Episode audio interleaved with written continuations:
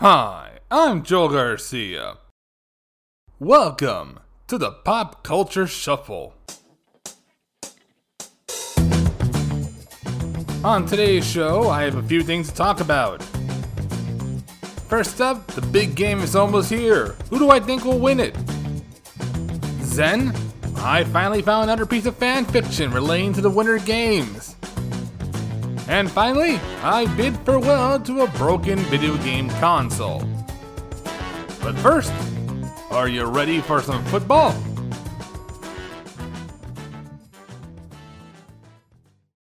So after last week's Pro Bowl, which sucked by the way, seriously, if you're not going to even tackle them, what's even the fucking point? We now have one more game left in the season. And that would be the big one between the LA Rams and Cincinnati Bengals. Now here's the weird thing. Despite the fact that they're playing at the Rams home stadium, the Bengals are technically the home team. The reason for that is because the rotation of the Super Bowl goes between the NFC and AFC.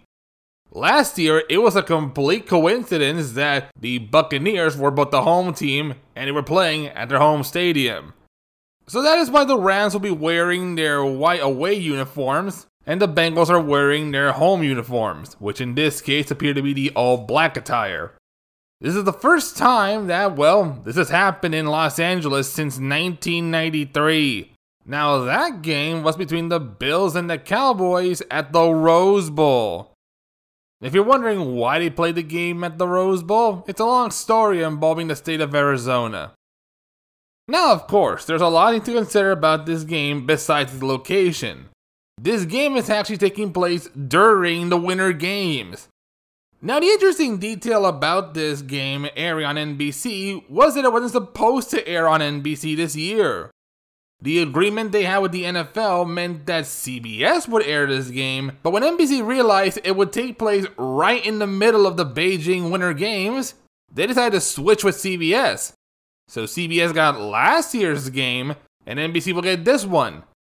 The only other thing to mention about the broadcast is that it might be Al Michaels' final football game. There have been reports, and something that's basically not a rumor anymore at this point, that NBC wants to replace Al Michaels with Mike Tirico. Of all the many hosts that ESPN has had on Monday Night Football since they acquired the, the broadcast in 2006, he's been one of the longer running hosts. And it was weird that he went from ESPN, which he had, say, basketball and football, but then jumped to NBC, where, because of Al Michaels, the best he could do was cover Notre Dame football, which he has been doing for the past few years. And in some ways, it's understandable why NBC wants to put Mike Tirico into the broadcast, because he's basically become the replacement for both Al Michaels and Bob Costas. So, if anything, it does feel more and more like Mike Tirico will eventually just become the new announcer for Sunday Night Football, which will leave Al Michaels, well, up in the air. Will he stay with NBC as an analyst? Will he go to Amazon for their coverage of Thursday Night Football? What will he do? It's a mystery. Still, I'll always remember him for the fact that he was traded for a rabbit. If you have no idea what the hell I'm talking about, on the very first episode of this show, I talked about the time that a living human being was traded for a cartoon rabbit. Now, going back to the game, there is a lot to consider between these teams. For the Rams, it's the first time they've been here since, well, 2018, when they badly lost to the Patriots in a game that had nothing but defense. And I know people love defense, but honestly, it was the most boring game I ever saw. If it wasn't for the commercials, I would have seriously changed the channel and watched something else. There's also a lot on the line for the Rams when it comes to this game. It's the first one they have at SoFi, and after seeing both the Lakers and the Dodgers win their respective championships, it's about time to Los Angeles get the Lombardi Trophy. Well, at least from a football team that's actually in the city. Los Angeles does have a Lombardi Trophy when the Raiders won it in 1983. Also, there are just a lot of great players that really deserve to finally win it all especially Matthew Stafford, who, after years of being stuck in Detroit, finally has a chance to win. Now, some might say that that wasn't the problem in Detroit, but when you look at how well he's done without Detroit, yeah, he wasn't the problem, the team was. You also have Odell Beckham Jr. and Aaron Donald, but for me, Eric Weddle. As someone who followed Eric Weddle during his time in San Diego, because as I've mentioned before, I'm a Chargers fan, it's just great to see him back out there playing. Now, when it comes to their opponent, the Cincinnati Bengals, now there's a lot on the line for Burrow. Last season, he was considered by many to be a bust. And I remember seeing the first game he played, because it was right up against the Chargers without Philip Rivers for the first time in a decade or so. And I recall that time thinking, oh no, he's a failure. But now, he's in this game, and he's only one win away from having a Lombardi in his hand. So in a way, there's a lot on the line for Burrow, because people see him as probably one of the few times in which a success like him could actually make it. Because we've seen a lot of quarterbacks who managed to win the national championship and then fail to perform in the NFL. Now, of course, the other detail for the Bengals is that this is the first time they've been here since the 80s. Coincidentally, the last time they were ever here, it was against the 49ers, the team that just barely lost to the Rams. Now, the Bengals, of course, have had their ups and downs. In fact, when the NFL made a top 10 of the worst teams, rather than say put a specific season of the team in the 90s, they just put the entire decade. And then, of course, since the 2000s, there was the issue in which, oh, sure, a team would win just enough to make it to the wild card, only to then immediately get eliminated. I think my favorite of these failures came from when, in 2016, if I recall correctly, the Bengals were only minutes away from going to the divisional round, only for a series of mistakes and errors to cost them the whole game. So, in some ways, it's a good thing to see them finally make it to the big game. Now, the question comes down to can they beat the Rams? The Bengals have been shown to be an underdog through this entire postseason, somehow managing to beat every single team they faced. They beat the number one and number two teams in the AFC. And now, they're here. This is honestly a very tricky game to consider because you have one team that everyone wants to see win, the home team, but then you have the other team that's basically become the wall card in a figurative and literal way because you never know what team you're going to face. For all we know, at halftime, the Rams could be winning by 30, but then maybe by the end of the game, the Bengals will have won by 40. Anything can and will happen in this game, and I am here for it. When it comes to my pick, well, I'm gonna have to go with the home team in this case. And by home team, I mean the actual home team, the Rams. So once again, I'm picking the Los Angeles Rams to beat the Cincinnati Bengals in this game. Next week, we'll find out if I'm right or wrong. But for now, whose house? Rams' house.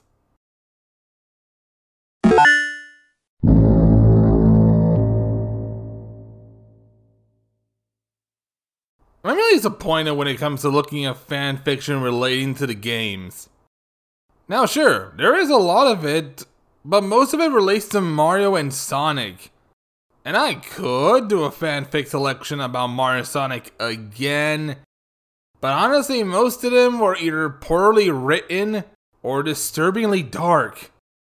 Some of them are just, oh, X or Y character reacts to Mario and Sonic at the games, and that's pretty much it. I tried looking up several other stories that could be highlighted, such as say, oh, how about the games in a specific city, or how about a sport? And most of them were for things that were based on characters I've never even heard of. Like I found a lot of stories relating to this anime called Hetalia Axis Powers which I have no idea what the hell it is, other than the fact that apparently in this show, the countries are represented by actual people. And I have no idea what the hell that is, and frankly, if I were to highlight that fan fiction, I would be utterly lost. At least when I highlighted the Harry Potter Grey's Anatomy crossover, I was somewhat aware of the characters from Grey's Anatomy. Not so much with Hetalia Axis powers. There were a few I looked up relating to Twilight, which I know a bit more about, but they were mostly dull and forgettable. I even found a story relating to the 2014 Sochi games, but it just turned into a homophobic mess in which the writer apparently hates everybody. And I do mean everybody, from Vladimir Putin all the way down to TJ Oshie. Also, the majority stories, as I brought up a few months ago, are for the summer games, and there's a relatively smaller amount for the winter games. I did my best to look up a story relating to the winter games, and eventually, I was able to find one. Even if it's admittedly in the same range as figure skating. In this case, ice dancing. Now, this selection is a story titled Going for Gold by the author Write to You, all in one word with dashes. And it's a fanfic based on the Flash TV show. Now, there's not much to say about the Flash TV show. It's about the fastest man alive, his friends trying to save Central City and keep it safe. And I briefly talked about how much I'm not a fan of the later seasons. In fact, the season is airing right now. I'm not watching it at all. I was planning to watch it eventually on streaming, but nothing has convinced me to go back and see it.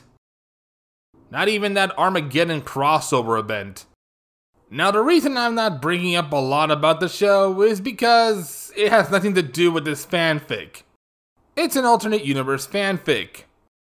If I have not brought up beforehand, alternate universe fanfics are essentially stories in which you have, say, characters from one TV show, film, or comic book transplanted into another story.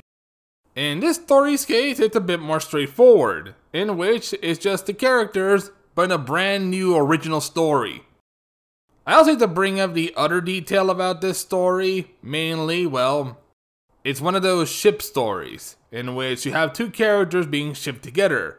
Now, in this case, it's not one of those angry Upstead fanfics, but instead more of a what if. In this case, it's a ship between Barry Allen, aka The Flash, and Dr. Caitlin Snow, aka Killer Frost.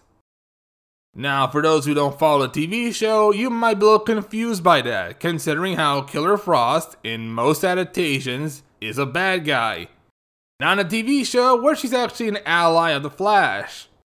What I find weird is the ship name used by fans SnowBarry.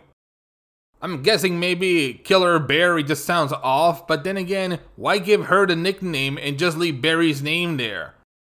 Now, when it comes to this AU fanfic, here's a synopsis SnowBarry AU. Caitlin and Barry are two ice dancers who have their first shot at the Olympics. But is there a possibility for more than just a medal in their future? What I find weird about this story, even before taking a look at it, is the formatting. At first, I thought it was a simple one shot story, one of those stories in which everything is done within a single chapter and that's it. But it does seem like there are supposed to be chapters in this story, since at several points, the author stops to say line breaker. I'm honestly not sure if you're supposed to have a separate chapter for these segments, since some of them are too short to be their own chapters. Once again, we're going to skip a bit into the story because there's some interesting segments I wanted to highlight. So, with that said, here's a snippet from the story Going for Gold.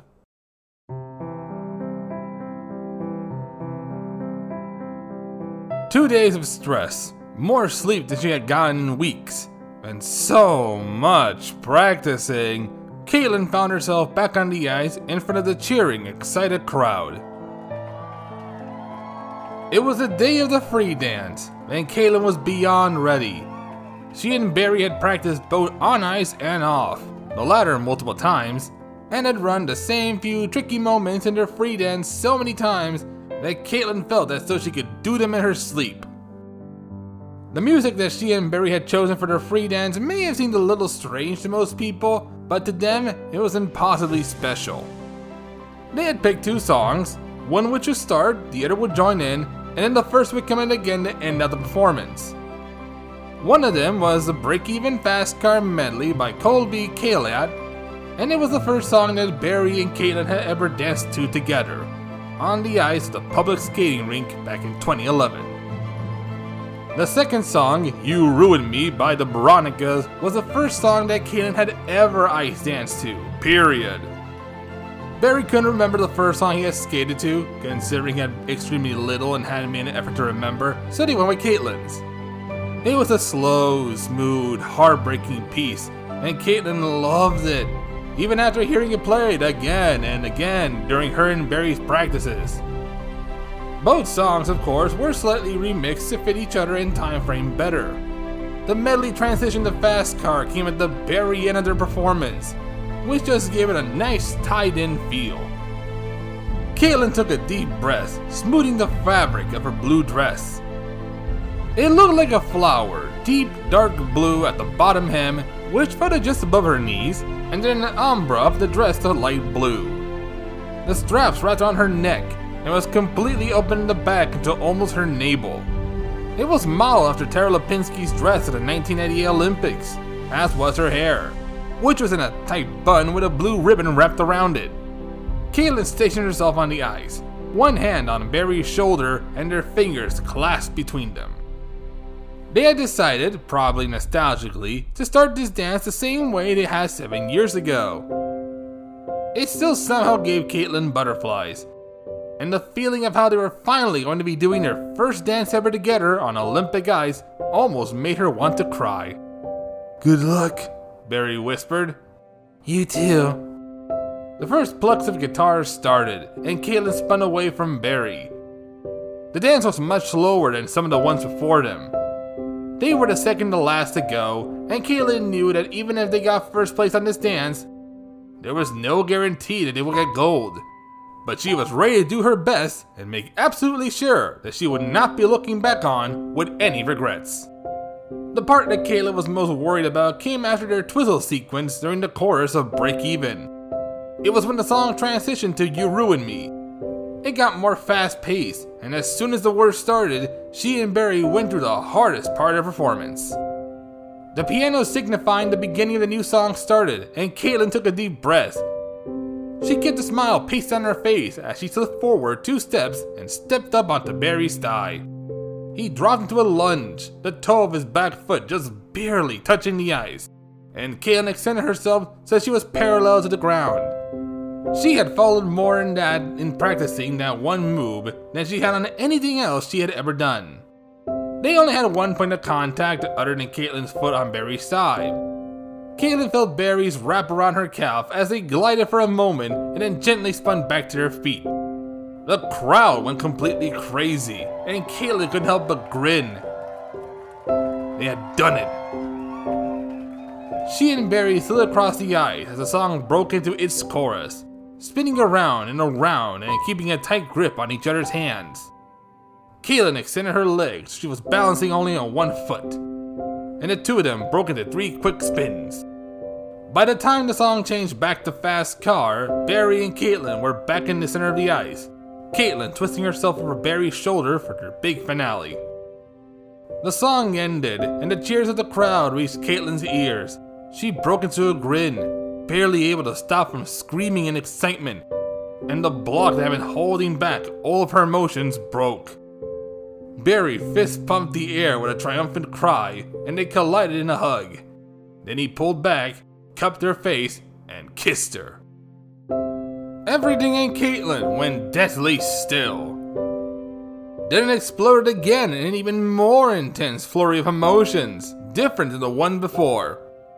She kissed him back, hard, and wrapped her arms around his neck.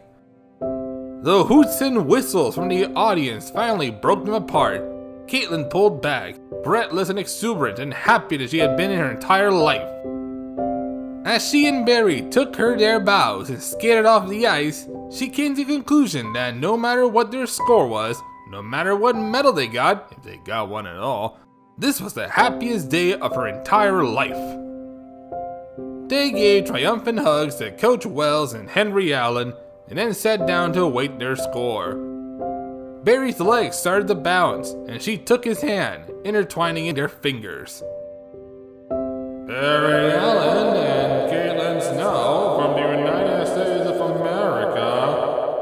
the announcer spoke, scored 128.01 on their free dance. Caitlin's eyes widened as she stared at the board. This score, added to their 77.82 in the short dance, put them at 205.83 points. First place. Caitlin let out a squeal, and Barry spun her around in another hug, the two of them buzzing with excitement. No matter what happened, even if the Canadians got a higher score than them and won in gold, they were going to go home with a medal. As they waited for Tessa Virtue and Scott Moir to start their dance, Caitlin and Barry made their was to the enclosed area where the Shibutani siblings, Maya and Alex, were sitting. The two of them had been pushed down to silver by Barry and Caitlin's score, and Caitlin honestly didn't expect them to be very friendly. But they just smiled in greeting and nodded at another bench for them to sit. You guys did really good, Caitlin complimented. I mean, you always do really good, but today was especially good. Barry nudged her and she fell silent, realizing that she might have been gushing. She couldn't help it. She was a huge fan of Maya and Alex's. At least it wasn't as bad as that time she had run into Tara Lipinski at one of her competitions. She was the American gold medalist of the 1998 Winter Olympics and the woman that Kate had seen on television when she was eight that inspired her to start figure skating. She had nearly started crying, she was so overwhelmed. Caitlin wondered if she would ever be that much inspiration to another young girl, watching her on television as she danced with the men that she loved. The Canadians had an incredible dance.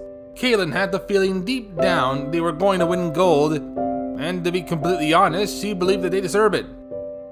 As they sat with Alex and Maya, Caitlin felt Barry take her hand again. She squeezed it, smiling at him excitedly. The announcer read off the scores.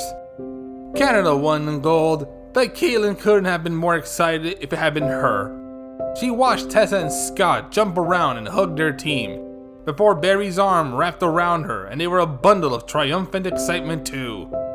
As she stood with him on the silver medalist podium, Caitlin couldn't help but think that she wanted this moment to go on forever, with the stadium lights glinting off her shiny new silver medal and Barry's hand firmly wrapped around hers.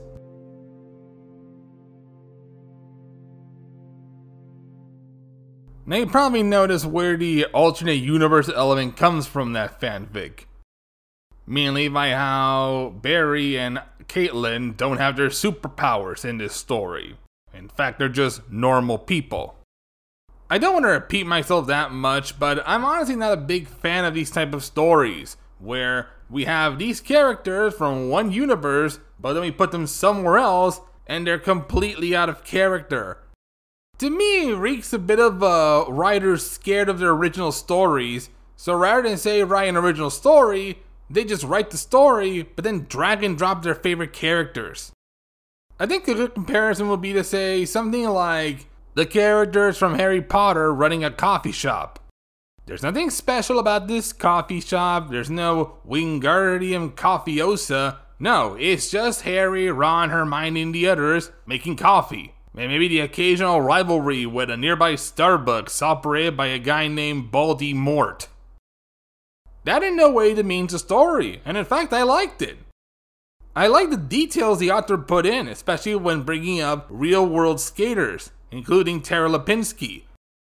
In that way, it reminded me a lot of the Percy Jackson story, in which, well, they brought up uh, real life swimmers and divers like Michael Phelps. If anything, the only flaw this story had was not knowing where the games took place in 2018. At one point, the story is acknowledged to take place in the quote unquote Korean 2018 Winter Olympics, unquote. Which is technically correct, yet at the same time, it doesn't say the location. Just to clarify, the 2018 Winter Games took place in Pyeongchang. This is a very entertaining story, and I do like the fact that it's a great way to set up these two together. Now, while that may never happen, especially considering that over on the Flash TV show, we know that Barry and Iris have two kids, it's still a good story and I really like it. I really like how the writer set other Flash characters in different roles coach, support, best friends, and it feels very consistent and not out of place.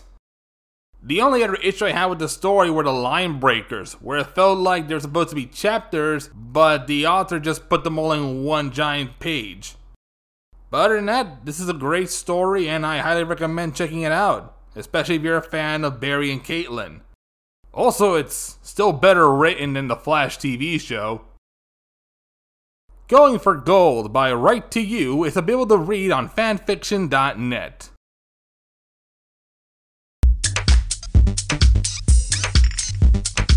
Finally, I want to talk about the Wii U. Now, for some of you, you might think of the Nintendo Wii U as, oh yeah, that thing that came out before the Switch but after the Wii. Others might see it as a failure, except for maybe one or two games.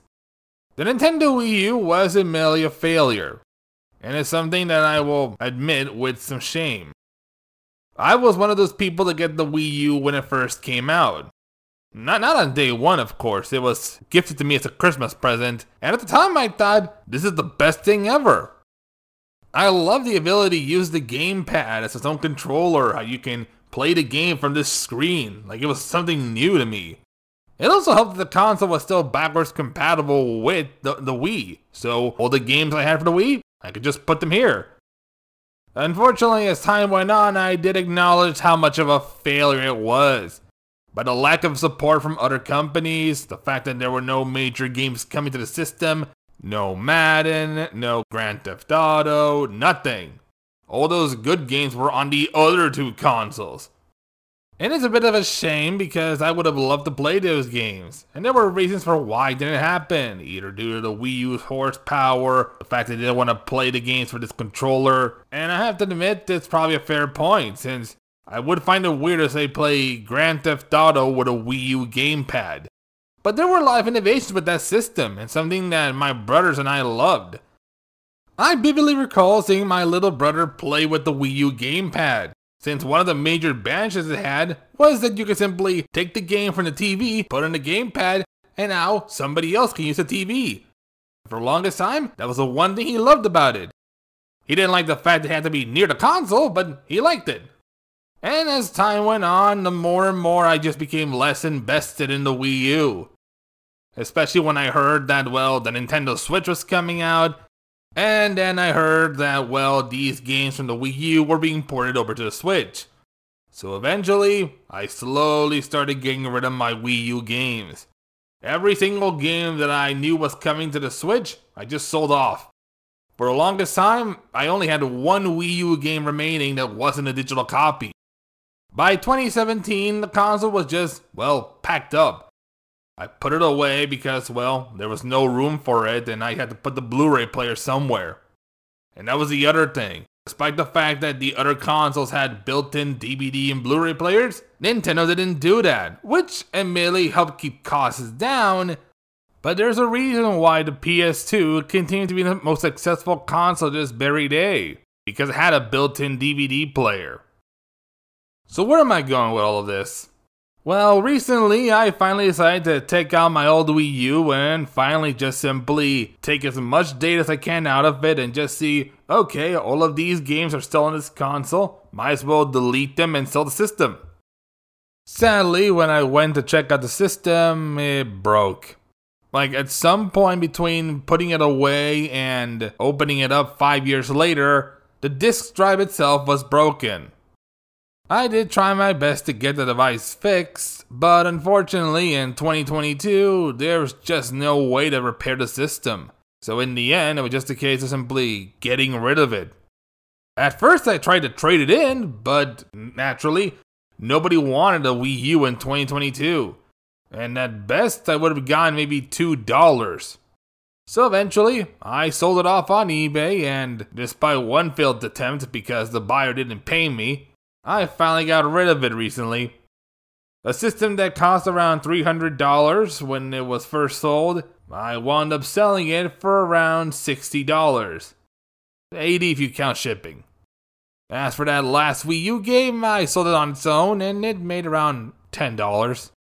It's a bit unfortunate because I really had hoped that it would be far more successful, that I could fix this system, delete everything off of it. It was just mainly old games I had, So to whoever bought the Wii U, I hope you enjoy the system and maybe you could fix the disk drive and get the thing working. And hopefully you'll enjoy all those games that are somehow still in there. As far as I know, it's just a handful of old virtual console games and maybe The Legend of Zelda The Wind Waker. I am disappointed the Wii U failed, but then again, there were a lot of things holding Nintendo back. From the fact that they shared the same name with the older console, the confusion that the Wii U was just an adapter to the old Wii, and just the lack of third party support. Thankfully, Nintendo didn't collapse because there were still a few other successes. You had the 3DS, and it was still going well, as well as a handful of good games. And honestly, it was those two things that helped Nintendo stay alive. Now, some might compare the situation to the Sega Dreamcast, but there's a difference. At least with Nintendo, they still had other things to fall back on. They had Super Smash Bros., which sold relatively well, even with that GameCube adapter, as well as the 3DS. Sega, on the other hand, had nothing to fall back on. The Dreamcast was basically their all in attempt, and it failed. So that's why nowadays you see Sega as a third party company, whereas Nintendo is still kicking. It also helped that their next console, the Nintendo Switch, essentially combined the two systems, where the handheld and home elements were in the same device. So while I may be disappointed that the Wii U failed and that my own console broke, all I can say is, at least I have New Super Mario Bros. U on the Switch and many other old Wii U games. Rest in peace, Wii U. You just weren't that good enough for gamers.